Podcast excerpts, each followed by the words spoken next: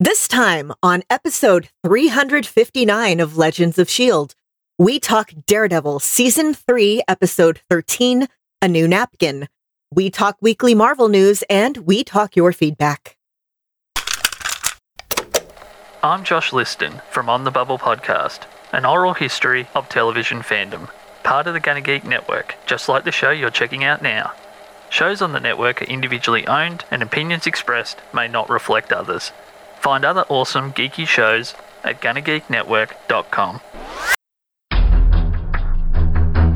You have been granted clearance by director Alfonso Mack Mackenzie. Stand by for a shield debriefing.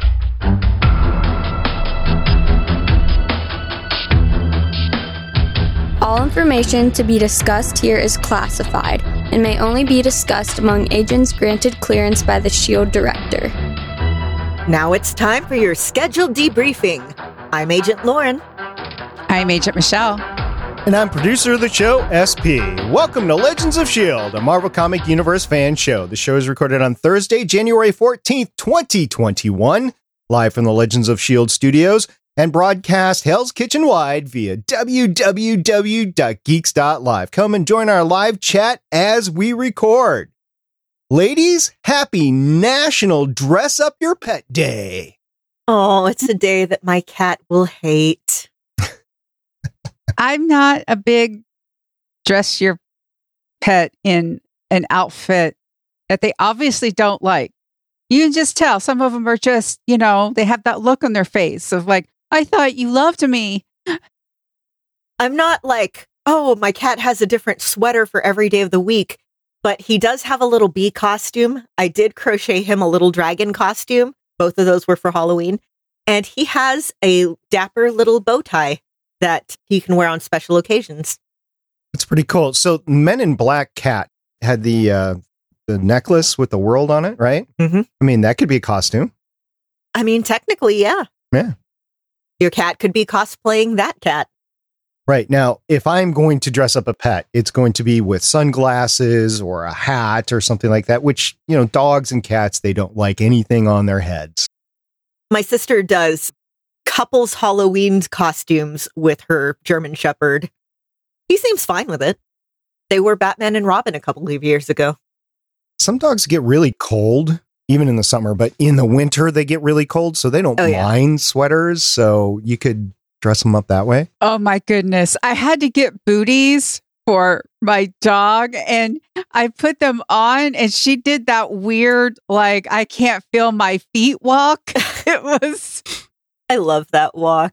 I had to because otherwise her paws were sticking to the ice because it was just so cold. hmm So there are actual benefits to dressing up your pet. Yeah, there can be. I have an interest in greyhounds, and I know that they always tell you if you have a sighthound because they have so little fat on their body, you have to make sure that they are bundled up in the winter, that they have a cooling vest in the summer, and they have little dog booties to protect them from when it gets too hot or too cold. So if Captain America and his his wife, which we know who that is after Endgame, right? If they had a pet, Bucky Barnes. I was trying to pick somebody that you wouldn't pick another superhero or whatever to go with it, but okay, we can go with that. Ah, and with that failure of me, we're going to get on with the rest of the show. Legends of S.H.I.E.L.D. is a fan based podcast on the Marvel Cinematic and comic book universes. Because of freezer burn. Oh no. If you would like to talk to us about freezer burn, you can find us at our website, legendsofshield.com. You can leave us a voicemail, 844 the bus one. That's 844 843 2871. You can find us on Facebook at Legends of Shield Podcast. We're on Twitter at Legends of S.H.I.E.L.D. You can see our lovely faces on YouTube at youtube.com slash gonna geek. You could tell your Amazon device to enable Legends of S.H.I.E.L.D. skill. You can join our Discord server at gonnageek.com slash Discord. And remember, Legends of S.H.I.E.L.D. is a proud member of the GonnaGeek.com network. I think that we can call Michelle's intro into this the because of a real burn of the Oh. because of.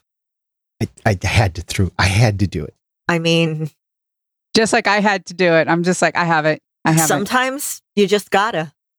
I have Yep. a network announcement to make. On the Bubble podcast is returning to the GonnaGeek.com network for season two. And if my Twitter sphere is correct, he's actually going to talk to one of the co-creators of Dark Matter about the very candid reaction of the cancellation that occurred. Ooh. I am looking forward to that. And I also know it's going to make me mad. I don't like it when shows I like are canceled. That's what On the Bubble is about. It's about Exactly. cancellations, but it's also about the shows that have succeeded in the last season or so. So eh, I imagine that it will be a fun season. I was on season one. Maybe you will be on season two. We don't know. I think I provided a voice for something in season one. I think you did. Yeah. Yeah. So we'll see. I mean, Michelle could be on there too. Michelle could talk all about Arrow. I think that would be a lovely thing. Michelle talking about the CW Arrowverse. Yeah, I could do that. Okay. So, Josh, there's your hint. So, with that, we're going to get on to our episode of our canceled show, Daredevil.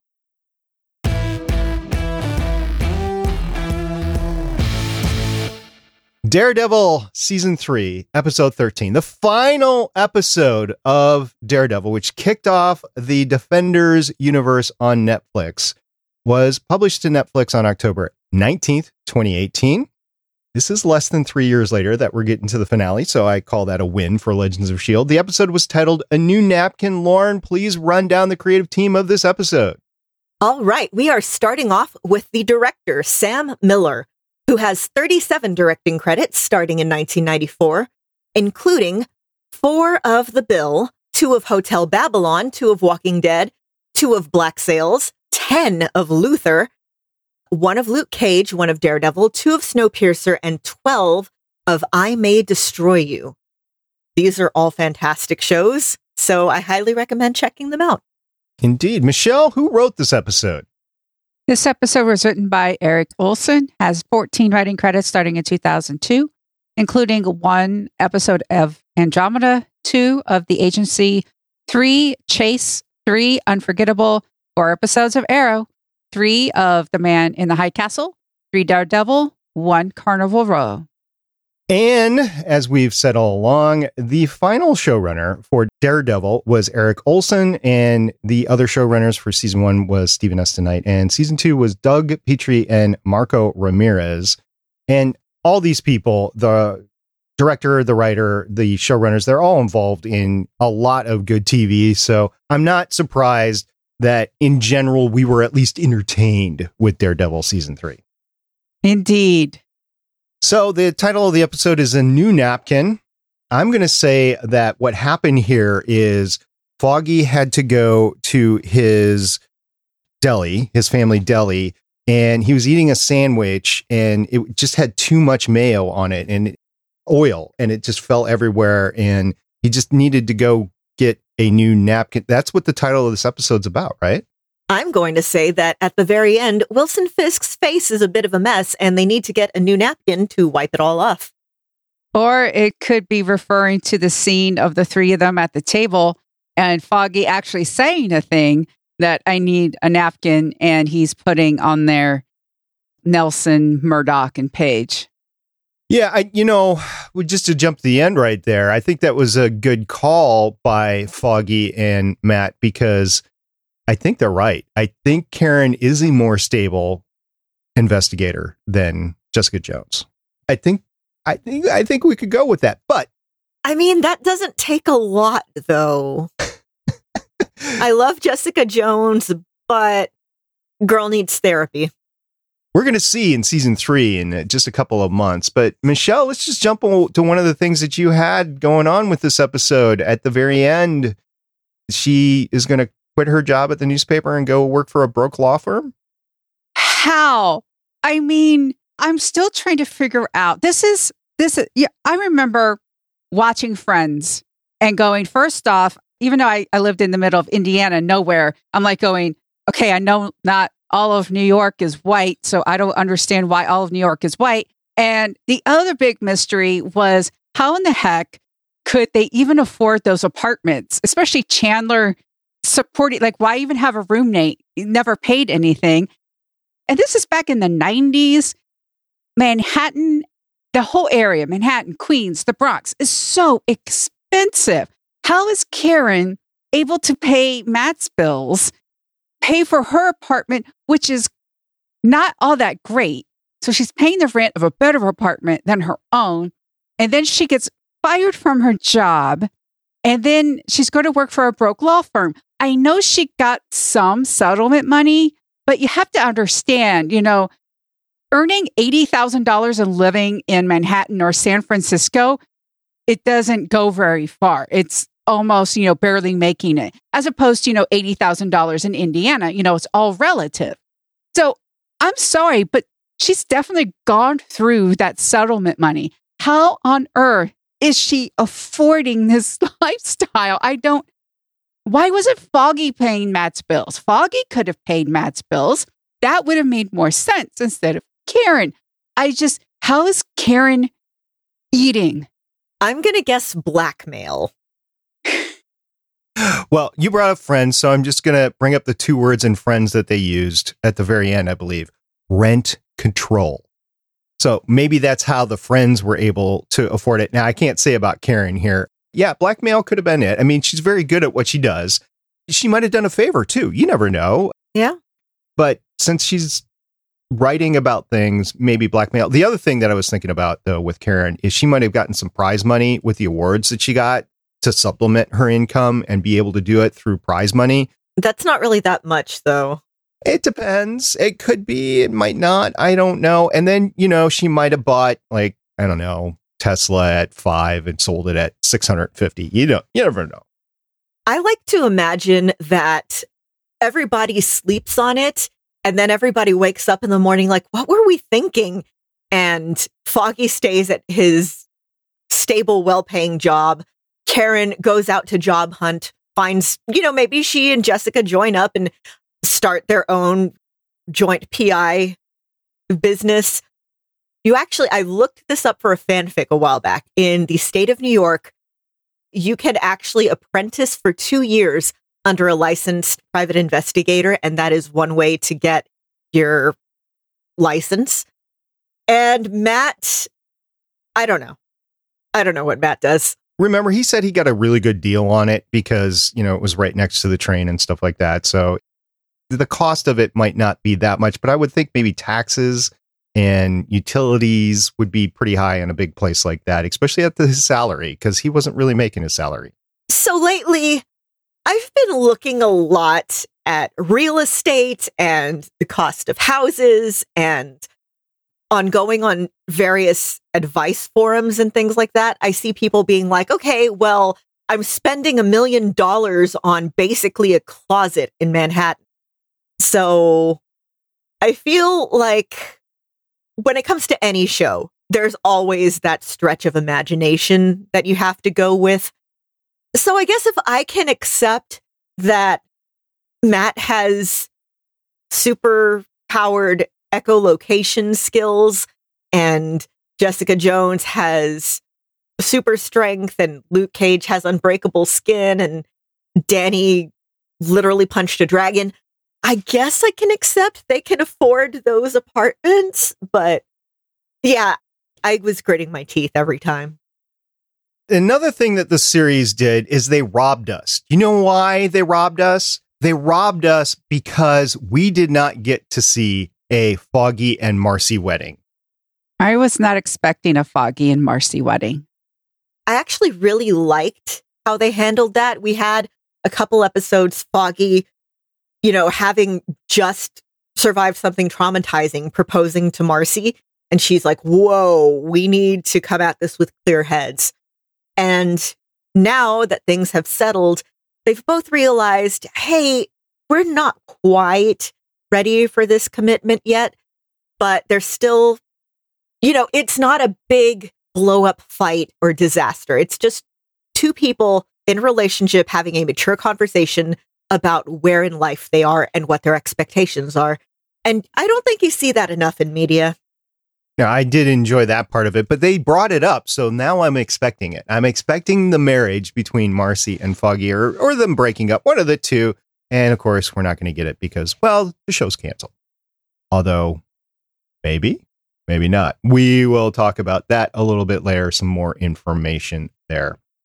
Something that happened throughout the season, of course, is Agent Special Agent Ray Nadeem. Uh, I liked how the series kind of started and ultimately ended with him. I mean, kind of ended with Daredevil, but at least he was in the finale episode. And I, I enjoyed how they had him still around for the finale episode because he was so pivotal in the series, even though he was already dead.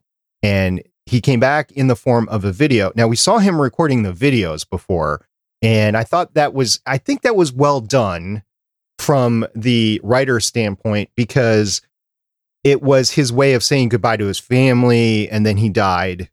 But then we see the true reason behind the video.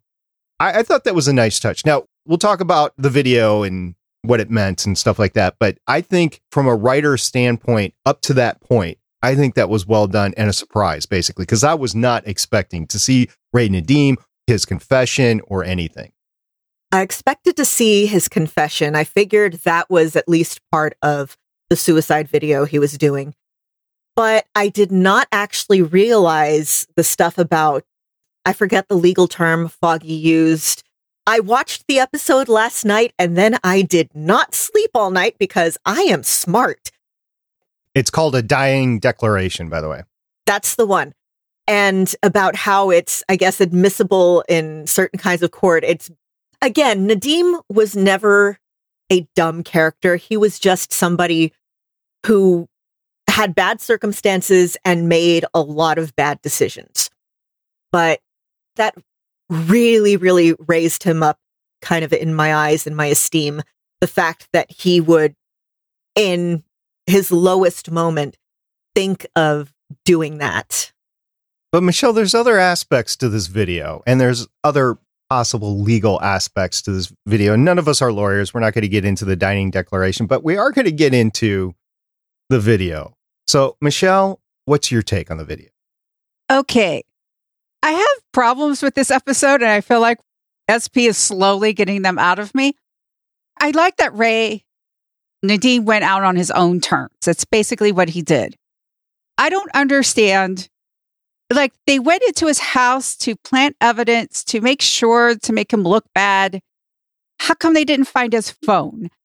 I understand that perhaps he could have sent a copy of it to his wife, but then I don't understand how come they didn't claim it was fake how come they didn't like know about it? I just, I don't get it. There's a lot of things about this episode that bothers me. This is one of them because here we had this whole, they cover all these bases about how to plant evidence and make people look bad. How did that video even get out? Fisk had made Daredevil the devil how come he didn't try to say this is fake? This is part of Daredevil's thing. He knows all these tech. You know, we can prove that it's fake by creating something that's fake to prove that the real thing is fake. Like, I just, I'm going to stop right there before I get into other things. I actually have a couple of answers for that. First of all, deep fakes as we know them, like they've been around manipulated video. It's been around for a while. I'm, I'm looking at the Wikipedia page right now since about 1997. But deep fakes, as we know them, as you know, you see the like Mr. Bean's face on Anne Hathaway's body, that sort of thing, or like Nicolas Cage's face on, I don't know, every character in Lord of the Rings. That particular app and technology that is being used for that, the more widely available stuff, wasn't really a thing until about 2017. The term deep fake was actually first coined on Reddit in 2017.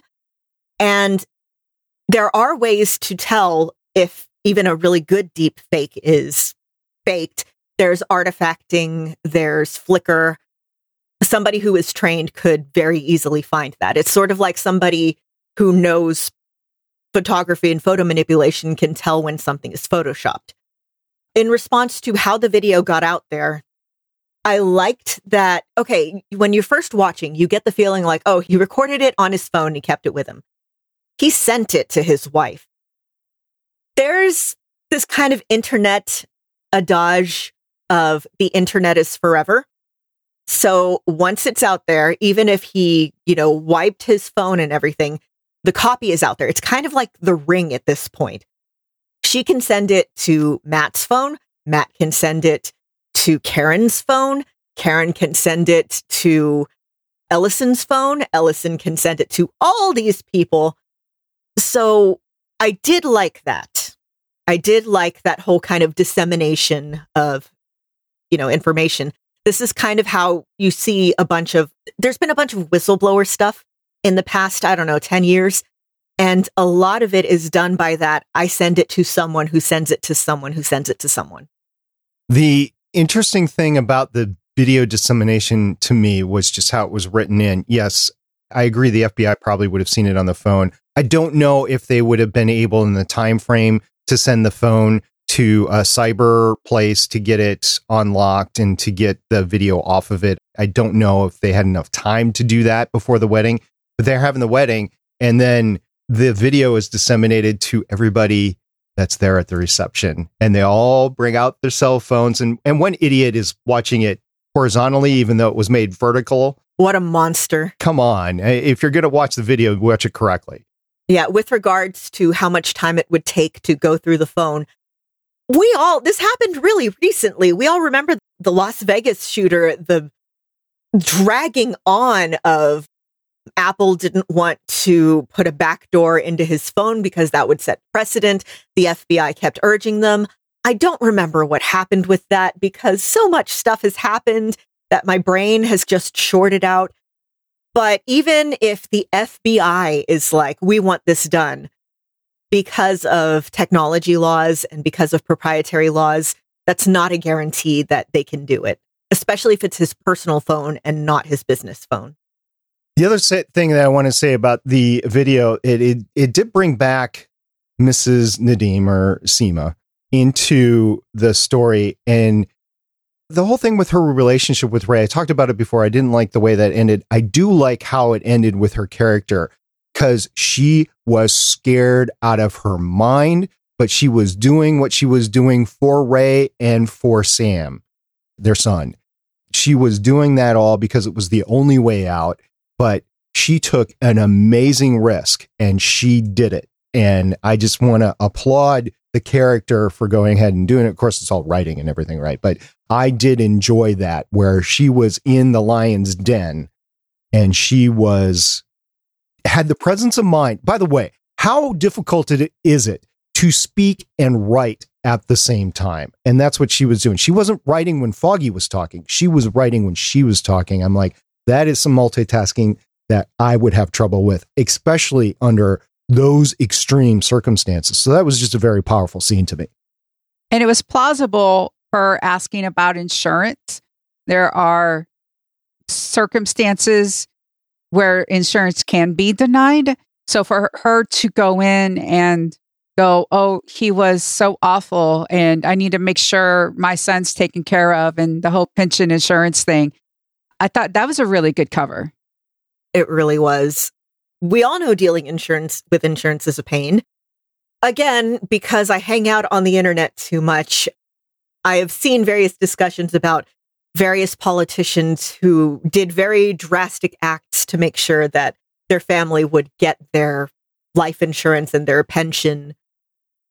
With regards to her talking and writing at the same time, I can't do that. Whatever I'm saying leaks onto my pencil. And it reminded me a lot. There's a really famous video of a, a POW during the Vietnam War. And they brought him out so he could be like, oh, yeah, no, America's garbage. The Vietnamese are treating me great. But he's blinking the whole time. And he's blinking out the Morse code torture. First of all, I don't know Morse code. Second of all, again, how do you, you're basically talking in two languages at once. It's astounding. And the fact that, again, Seema was able to do that and good penmanship. yeah, it was, I was very impressed. So even though I had trouble, like Michelle did, with the video and and the plausibility and and uh, is it going to stand up in court and all that stuff, I did like the way it was written into the story. It kind of countermanded the two things. But I know this was made in 2017. Uh, it came out in 2018. This is 2021 now, and deepfakes weren't as prevalent as they could have been in the election in 2020, but it's coming. And I think I can give the writers a pass. It was right at the cusp, right at the cusp. But I often go off the edge on certain things, and and uh, you know this just wasn't the thing that I was going off the edge on. Yeah, look, we all have our things. You've heard me ranting about, you know, genetics. Right. And we got some genetics to talk later on, by the way. But before we get there, there's a lot of other stuff to unpack, like the wedding. Fisk has this wedding, and he's been planning it for a very long time.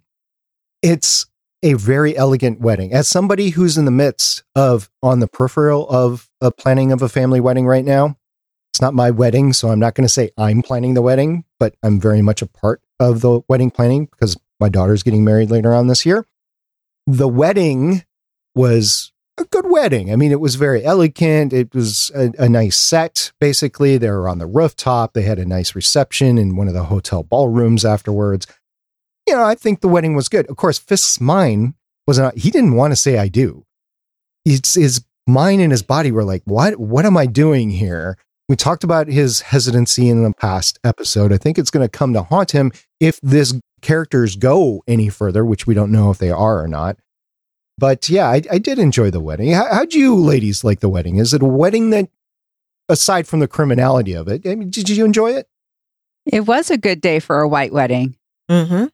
I like the simplicity of it. I do not understand 500 people getting together to watch a five minute ceremony where, you know, a, a, woman or some, you know, whoever walks down the aisle and then it's blah, blah, blah, blah, blah, blah, blah, blah, blah, blah, blah. I do, I do. And that's it. Like, I, I don't, I liked how it was just a few people, a couple dozen or something.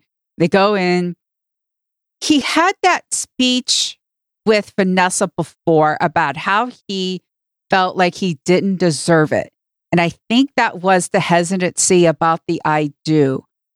That whole, because I know what this is like, that whole you don't feel great about yourself and you are afraid of saying, I actually deserve this. Now, in Fisk's case, he's a cold blooded murderer and everything like that. But, you know, he did beforehand see that flash of his 12 year old self with blood covered. That's obviously when he killed his dad.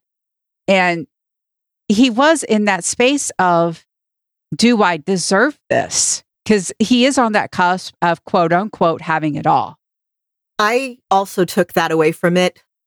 That whole freezing at the altar thing. I was terrified I was going to do that when I got married just because sometimes my brain shorts out. And it's really funny, Michelle, that you mentioned like the, the huge wedding. I had what could be considered a small wedding for a Mexican family.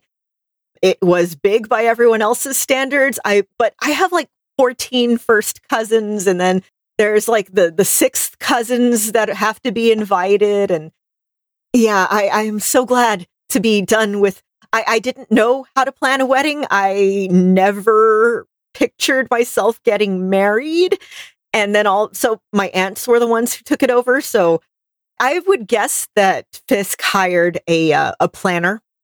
Uh, he has the money, and why be stressed when you can pay someone else to be stressed for you?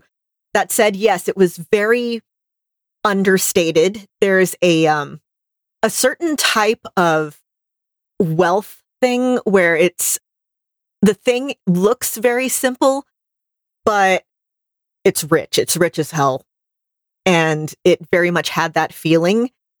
Vanessa's dress was beautiful. It could have been a really beautiful ceremony if it wasn't for the fact that they have ordered a lot of people killed. I did like in the reception afterwards, of course, and beforehand, you had all these criminals getting together, and Fisk didn't tell everybody why they were coming. He just said, Yeah, you're coming. And so they come for this event. They didn't know it was the wedding. You know, when Fisk calls, you go. You don't have a choice. Otherwise, you end up dead. So they're there. And it was interesting that those were the people that Fisk felt most important to him because those were the people there. And then at the reception, of course, uh, Rosalie Carbone. She's probably the most notable of all the criminals because she's been intertwined in several of the series already, and, and you don't have some of the other hand criminals around anymore. Anyway, it was interesting at the reception. She has a little, I guess, flirting moment, whatever, with him, or flattering moment, one of the two, whatever you want to say. But afterwards, she sees the video and she's like, I'm getting out of here. But I, I don't think it was just self preservation. I think she had coffee on her mind. If you go back and look at the scene, of course, I'm referencing Luke Cage and coffee. Of course. If you go back and look at the scene, uh, it, it was her bodyguard, but you just kind of got the well, weddings can. Weddings put some people in the mood. I mean, Yep. That's my head canon anyway. She was going to get coffee after the reception. I definitely think that it's uh, self preservation. You don't get to be as big of a criminal for as long as we've seen her without some self preservation instincts. So, yeah, I think she saw that video. She knows immediately, well, it's going to be the end for Fisk really soon. I'm out. So, Michelle, even before the ceremony, we see the mindset of the criminals in New York. And, you know, the first thing that comes to my mind when I'm a criminal mastermind is when I have people killed, is I want them all grouped together and I want them grouped They- together in Yes. a freezer. I mean, Give it makes sense to me. Give So, it to me. Michelle, does it make sense to you? No, it doesn't. Okay.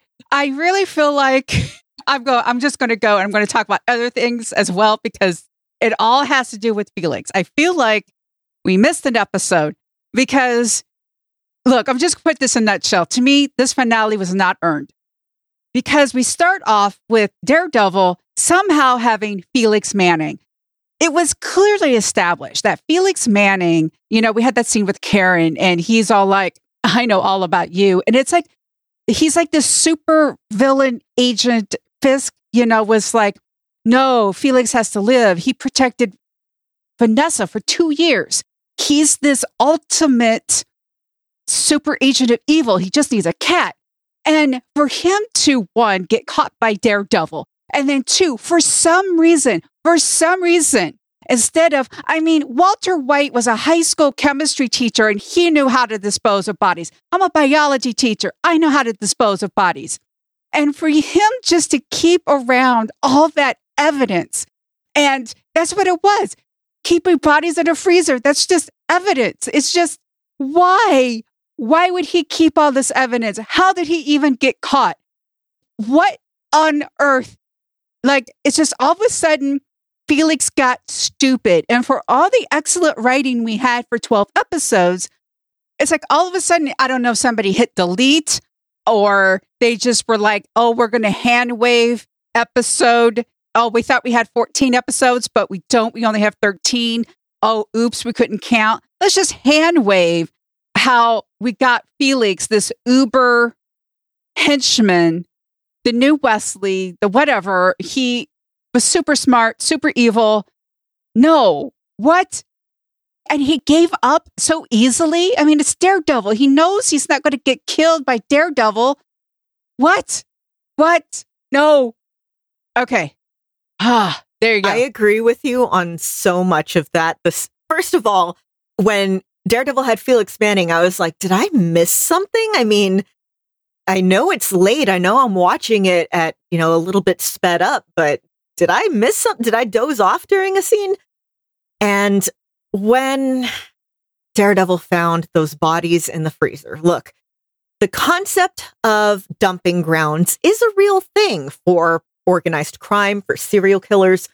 I used to live right near the Texas killing field, which three bodies were found there over the span of like five years back in the 70s and 80s. Look up the Allenstown, I forget if there's a name for it, but it was a bunch of bodies encased in barrels and like dissolved. And those bodies were actually like Well, except for the the Texas Killing Fields one, they were just thrown out there and it was really terrible. But most of the time, when you hear about these like organized crime attempts at taking care of bodies, they're in barrels, they're in cement. I lived by the border. I heard stories of the people who were dissolved in acid and put in oil barrels all the time. And they just left them in a freezer. And I know it's convenient for plot reasons, but like, it's not like it, I'm putting off taking a package to the post office. It's that is a dead body. That's evidence. That is, ah, uh, I, I did. I liked so much about this episode, but that did kind of like my eyes started twitching. Another thing that I liked about the episode was the final fight. It wasn't the stereotypical Daredevil single camera fight throughout the whole thing. It was obviously cut camera, it was separate shots and that sort of thing. But here's why I liked it it was brutal, it was pure power, it was no finesse whatsoever. I mean, there, I, I guess there were a few moves, but basically, was three guys slugging it out three different ways. And I think, given the tension and the fighting that had happened over the course of the season, it might have actually not been enough. But at this point, we just need to get it over with. And there was still stuff that they needed to do afterwards. So the fight couldn't have lasted a whole episode. And it was confined to Fisk's apartment. And they did use the stairs. They did use the balcony. They did use the kitchen. They used the entirety of the apartment. Uh, it's not apartment, penthouse. And they even used the, the fireplace to basically break uh, Dex's back. I thought that was kind of trite, but it was pure power where Fisk was stopping Dex because Dex wanted to kill Vanessa. And amongst anything else, that was Fisk's number one priorities was to protect Vanessa. And it was also Matt's priority because he didn't want anybody getting killed. But I think only Fisk could have stopped Dex. Now, the one problem I had with this fight was that when Fisk was being pushed back into the kitchen, Dex was throwing, was it chandelier shards or was it knives? He was throwing something and he was missing. He hit everybody square on the nose every single other time, all 13 episodes. And this one case, he can't hit Fisk worth a darn. I'm like, really? It was a little bit too far for me. I have some stuff. Unsurprisingly, I have stuff to say about Dex in this episode. We see him basically snap when he finds Julie's body. Like he's driving around talking to her body. Again, ask me about the people I could tell you who did stuff like that. It's, yeah, people are wacky.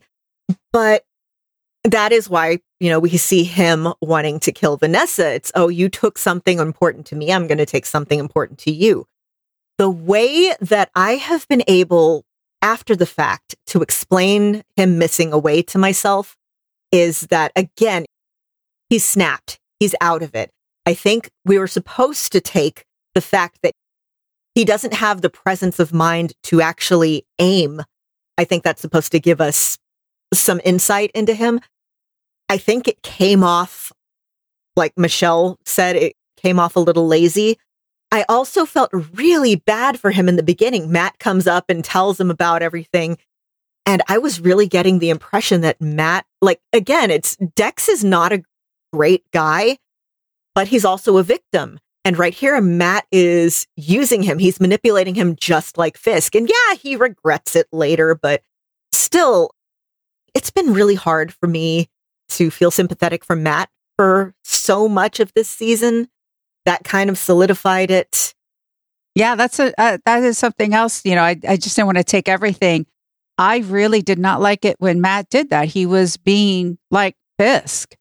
He was allowing. It's like Matt, you're not willing to kill Fisk yourself. You're not willing to get your hands dirty. You're not willing to do a lot of this legwork you're just going to take the leash from Fisk and grab it yourself and have Dex basically plow an opening. It's almost like those huge snowplows that come in and then you have like the the cars that are like, oh, okay, I could drive on the road now.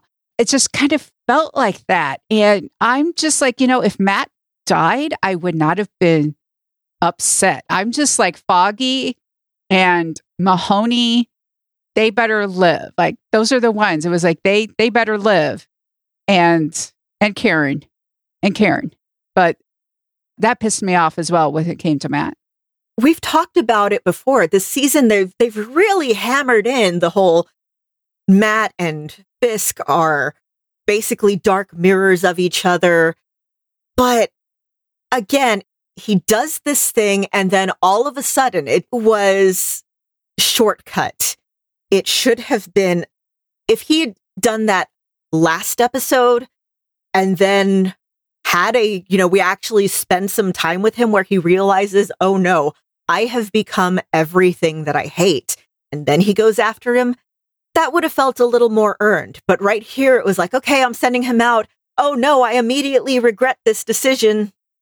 I had interesting thoughts about that whole thing. And what the real thing that hit home to me is when Dex drove up in the suburban with Julie, the frozen Shuli, in the passenger seat. And then he left her there because what's he going to do? Drag her all the way up to the penthouse, which I think he should have if he's going to take her that far. But then he pummels poor agent Lim. And I don't think that was necessary, but Lim should have known better than to try to take him on at that point in time. I think it, getting back to the fight, there's two other things I want to talk about. I think one, Fisk gave up too easily. I know he was hurt and I know his adrenaline was probably running out because he was bleeding out. He he did get cut in the abdomen area. But Fisk is supposed to be this powerful guy that has able to power through such things before in fights. Limited time, yeah, but I think he almost gave up a little bit too easy. My mind went back to the the fights that they had in prison before, not this season, but previous season. And I just think Fisk had a little bit more in him than he did. And then, of course, uh, if you remember Fisk's apartment from the first season, the table, as heavy as it was, it didn't make it. Well, this was obviously a replacement table, and it didn't make it either. I did like the whole, you know, Rabbit in a Snowstorm. That painting has been a thing since basically the first episode of the series. And we see him staining that painting with his own blood. I thought that was very interesting. However, again, yes, I think he gave up too easily. There is a thing. Okay, I I love going to tvtropes.com. Only go there if you have plenty of free time because you will go down rabbit holes. But there's this one trope there called the Worf. And it's because in Star Trek Next Generation, you can tell when a character is tough because they beat up Klingon Worf and, you know, he goes down like a punk every time. Here, I feel like Dex was the Worf. We are supposed to think, oh, Fisk took down this guy and it was brutal and it was, but then Daredevil like has him on the ground and it, again, it feels unearned. I know that again, it's Fisk willing to put Vanessa ahead of everyone, but again, it just, it felt, it felt rushed and it felt messy. Well, that's Daredevil in a nutshell, rushed and messy. I have two other things I want to bring up before we close this up. One is Mrs. Shelby is now free because she's, oh, you came back. And what can you do? Uh, what What do you need me to do, or whatever? And he's like, uh, stop the elevators because that'll prevent law enforcement from getting to us, and I can take care of things. So, I think Mrs. Shelby, since she, you know, is used to full control of the building and stuff, I think she has a hot career ahead of her as the head of automation in an amusement park. So I think she's good there. I think she's a clear winner out of this whole thing. Another thing that I want to bring up is Bullseye. At the very end, we see Dex on the operating table and he is having his spine operated on, clearly becoming the superhero Bullseye. And then he opens up his eyes, which would be terrific in that situation, by the way. He opens up his eyes and he's got the bullseye in his eyes. I don't know how that's made, some serum or something that's going through his system, but he is now Bullseye. I've gone through two spinal surgeries and numerous spinal injections. I would not want to be awake during spinal surgery. So that made me wince. Just wince? That's the only thing? It, it was late. I was tired. Okay. All right. So this basically ends Daredevil for us. This is the, what started the whole Netflix Defenders universe. It didn't end as grandiose as it began, mainly for the fighting and all the intrigue and hand behind everything. And you're just left with Bullseye, Fisk, and Daredevil fighting. You have the trio that go off to create their own law firm, as we discussed. You have Daredevil perching at the end. And um, I think this is kind of a fitting ending. I I had concerns about the Luke Cage end. I don't have the same concerns of this. I mean, I would have wanted more. I would have wanted a better ending. I don't know if we would have gotten a better ending if they said, "Okay, this is your third and final season." If they would have wrote something better, but it was entertaining. I'm glad I watched it. I don't know. What do you guys think, Michelle? I'll let you go first. This was an unearned ending. There wasn't even an in depth conversation between Matt and his mom. All of a sudden, he just comes up to her and it's like, I forgive you because we only see the backside of the tapestry. We don't see the good side that God does or whatever. At least with Luke Cage, we had an ending. Like we could tell, like a lot of the loose threads were already tied up the Luke Cage season two, we can understand that like a lot of doors closed, but one big one opened up. For this, it's like, what did Matt even learn? Matt got away with so much. He was a jerk. If this was not a clean podcast, there would be other words in there, but jerk is the only one I can use. I liked the ending of Luke Cage more than I liked the ending of this. Okay. Lauren, you get the final word. It wasn't Game of Thrones season eight bad. I think this possibly was the weakest season. I was going to say season two, but then I was thinking more about it. I'm like, oh, but Elektra. And it was actually setting up Defenders. Here, there was so much that I liked in the series. And you've heard about me like gushing about it while we've been talking. But again, it's I have a problem when shows don't stick the landing. And I don't think this one did. I liked all of the other characters more than I liked Matt this season. We know I love Karen. In fact, I have like five pages open of Karen Page Frank Castle fanfic right now. And Foggy, like I said, I feel like he really came into his own this season. And Fisk, for the most part was very interesting. I really liked what they did with Dex, but I feel like they were rushing up to tie up loose ends and the last episode was poorer for it. All right. So that is it for Daredevil in just a few days, we'll be recording our episode on WandaVision. And just a few hours after we record this, WandaVision is going to premiere at 12 midnight, I believe, Pacific time. So it's like uh, 11 hours from now or something, a little less than 11 hours after we record this. And we are going to take that series a week at a time because that's how it's going to air. The first week is going to be two episodes. So we're going to take that in one podcast.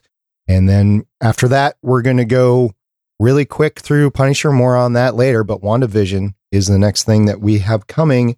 And I can't wait because this is now back to the MCU. And we've been waiting for this for more than a year. Back to the MCU. We have not had any movies because of the pandemic. We had Agents of S.H.I.E.L.D. finale, but you could argue whether that was part of the MCU or not at the end. And so now we get WandaVision, which was clearly and stated by Kevin Feige and the rest of the Disney and Marvel to be part of the MCU, Marvel Cinematic Universe. So that is what we will be covering next week. In the meantime, we have at least one news item to run through real quick, and then we'll get on out of here.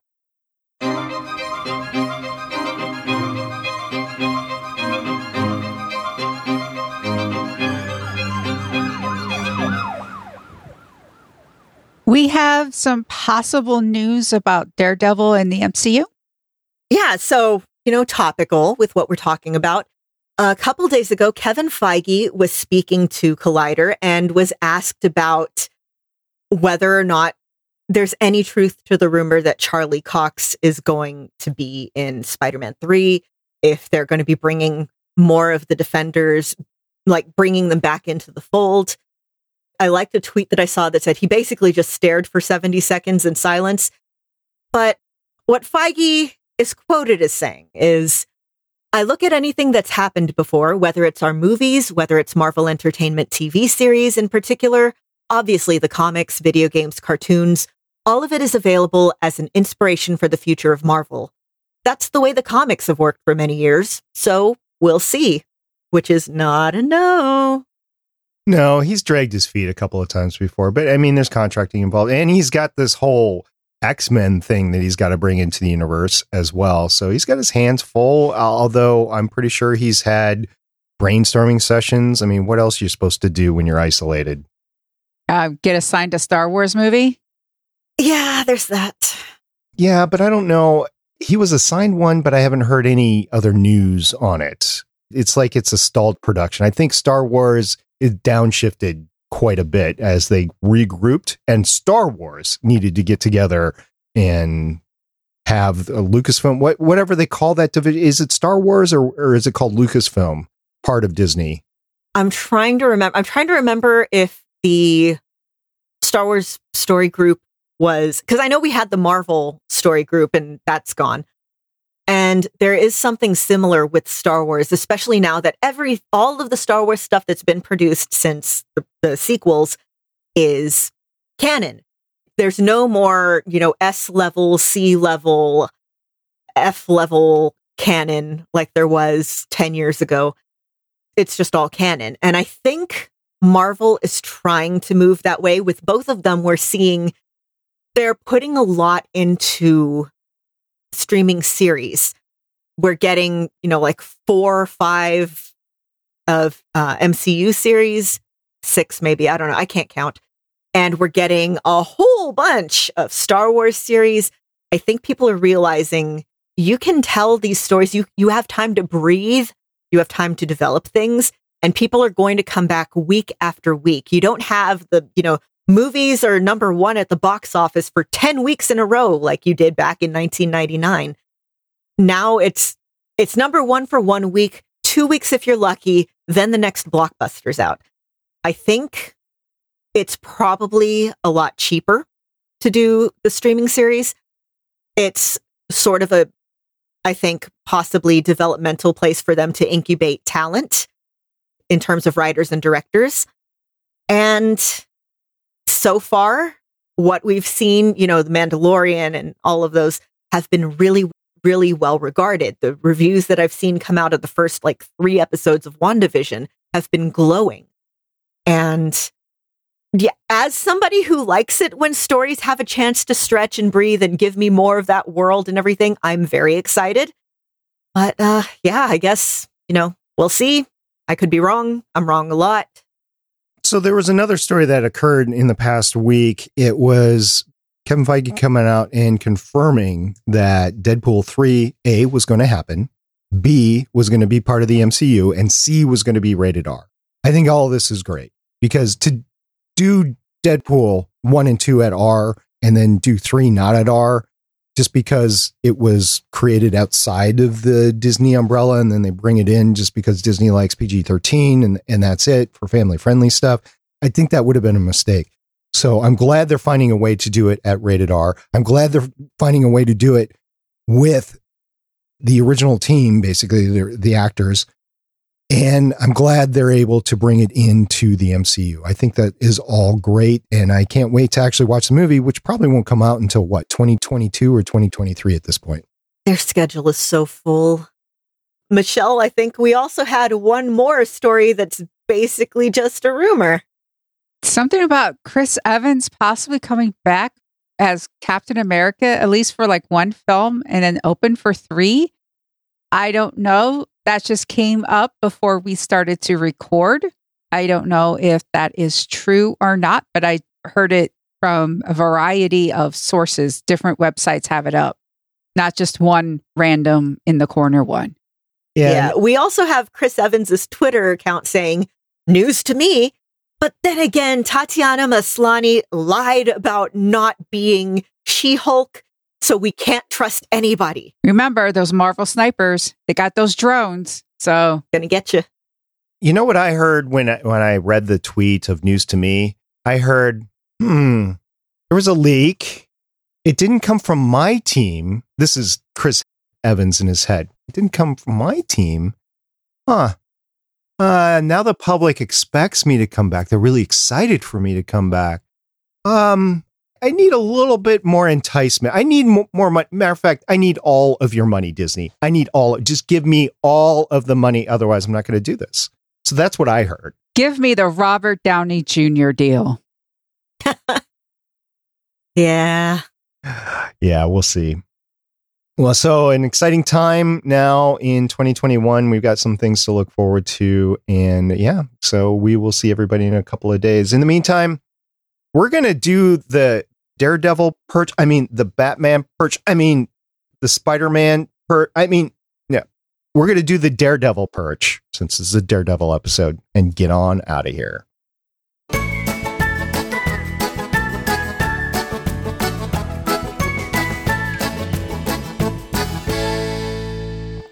For everybody that has watched the rest of the Netflix Defenders universe years ago and are still listening to us today, I say thank you. I say thank you very much because it took us this long to get to it.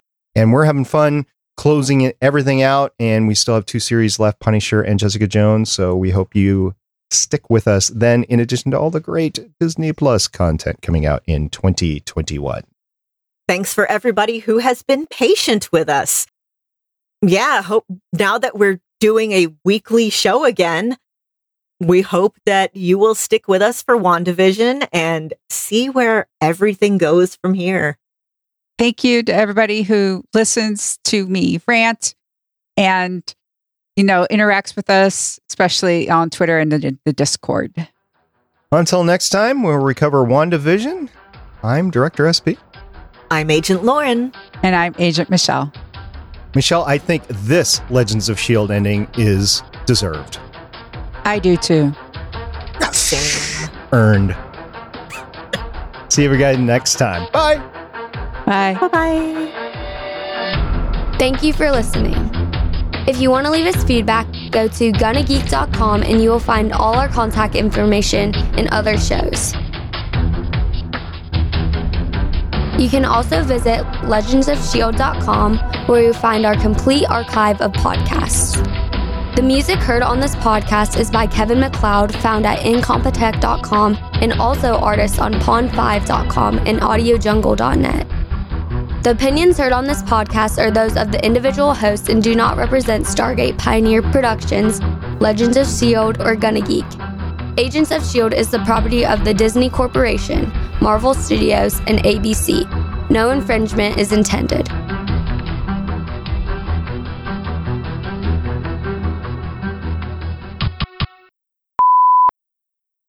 I just got finished watching 200.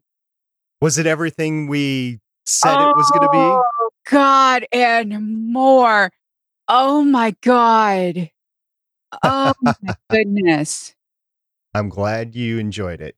Like, um, if you're if you're going to reference something obscure, you know, if you're going to reference something, make it obscure and then go to Farscape.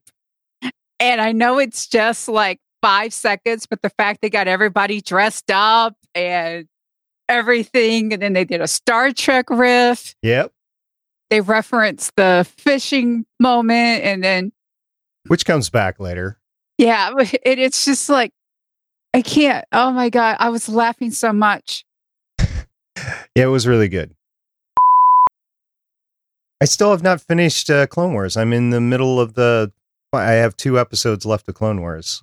Don't feel too bad. I haven't watched the new episodes yet. Of Clone Wars? Is that what you're talking about? Mhm. Oh, you haven't seen any of season seven. Teal'c, Private Eye, hmm indeed. Indeed. I saw the um the lost episodes. I don't remember Oh, I didn't know there there were lost episodes. That was what they were called, like the episodes that were just about finished when they got canceled. Oh, the lost missions. Yeah, that's the one. The lost missions comprises the sixth season of Clone Wars. Okay, then yeah, I haven't seen. You haven't seen six or seven. Okay. I've seen six. I have not seen seven. Okay. Seven's good. Yeah, I'm in the middle of the the last two. Well, the last the last four, I guess, are all one big thing. Part one through four, and apparently they made it into a movie. But I am in between. I haven't seen the last two, so I'm in between two and three, and it's good so far. I did turn on SG one in the background as I was doing stuff like making dinner or something like that. That, that was pretty fun to watch. Season one stuff. Oh God. It's, it, it's a long road, especially since the seasons are like 26 episodes, 23, 26, something like that. It goes pretty quick when you can watch them on 1.5 to 2. Because there are some episodes where, oh, they're they're running through the forest and fighting again. It's like, okay. but Running through the same Vancouver forest. Yeah. Which I didn't realize when I was watching it the first time. I had no idea. We're going to try to make an aggressive bid. Try to, you know, not have people do cash offers and probably just buy it to rent it out. yeah. It's kind of weird because everybody's like, oh, it's a healthy housing market. And it's like, well, you can't really, because a lot of people buy stuff so they can just rent it out. So Yeah. that's not really a good indicator. A better indicator is car sales. Are people actually buying new cars or are they, are they actually buying used cars? Because that makes a difference. That's We had a lady in our office put her house up and she got six bids in one day. Yeah, the the first place we bid on had 29 bids in 24 hours. good Lord. Yep. So, um fingers crossed for this one. I didn't hear what's going on. A house came up in the same subdivision that uh, the first house we looked at was in. Okay. So hopefully we're going to take a peek at it tomorrow because it's not quite the same floor plan as the one we looked at previously. Okay. Yeah, that was a nice floor plan with the bonus room and everything. Yeah. It's a little bit smaller, but it's still bigger than what we have right now. Well, good luck on the house. Thank you. Yeah. Is this one going to get 30 bids on it too? Oh, Jesus, I hope not. We've only seen like five houses so far, and it's already exhausting. Hmm. Yeah. Well, good luck.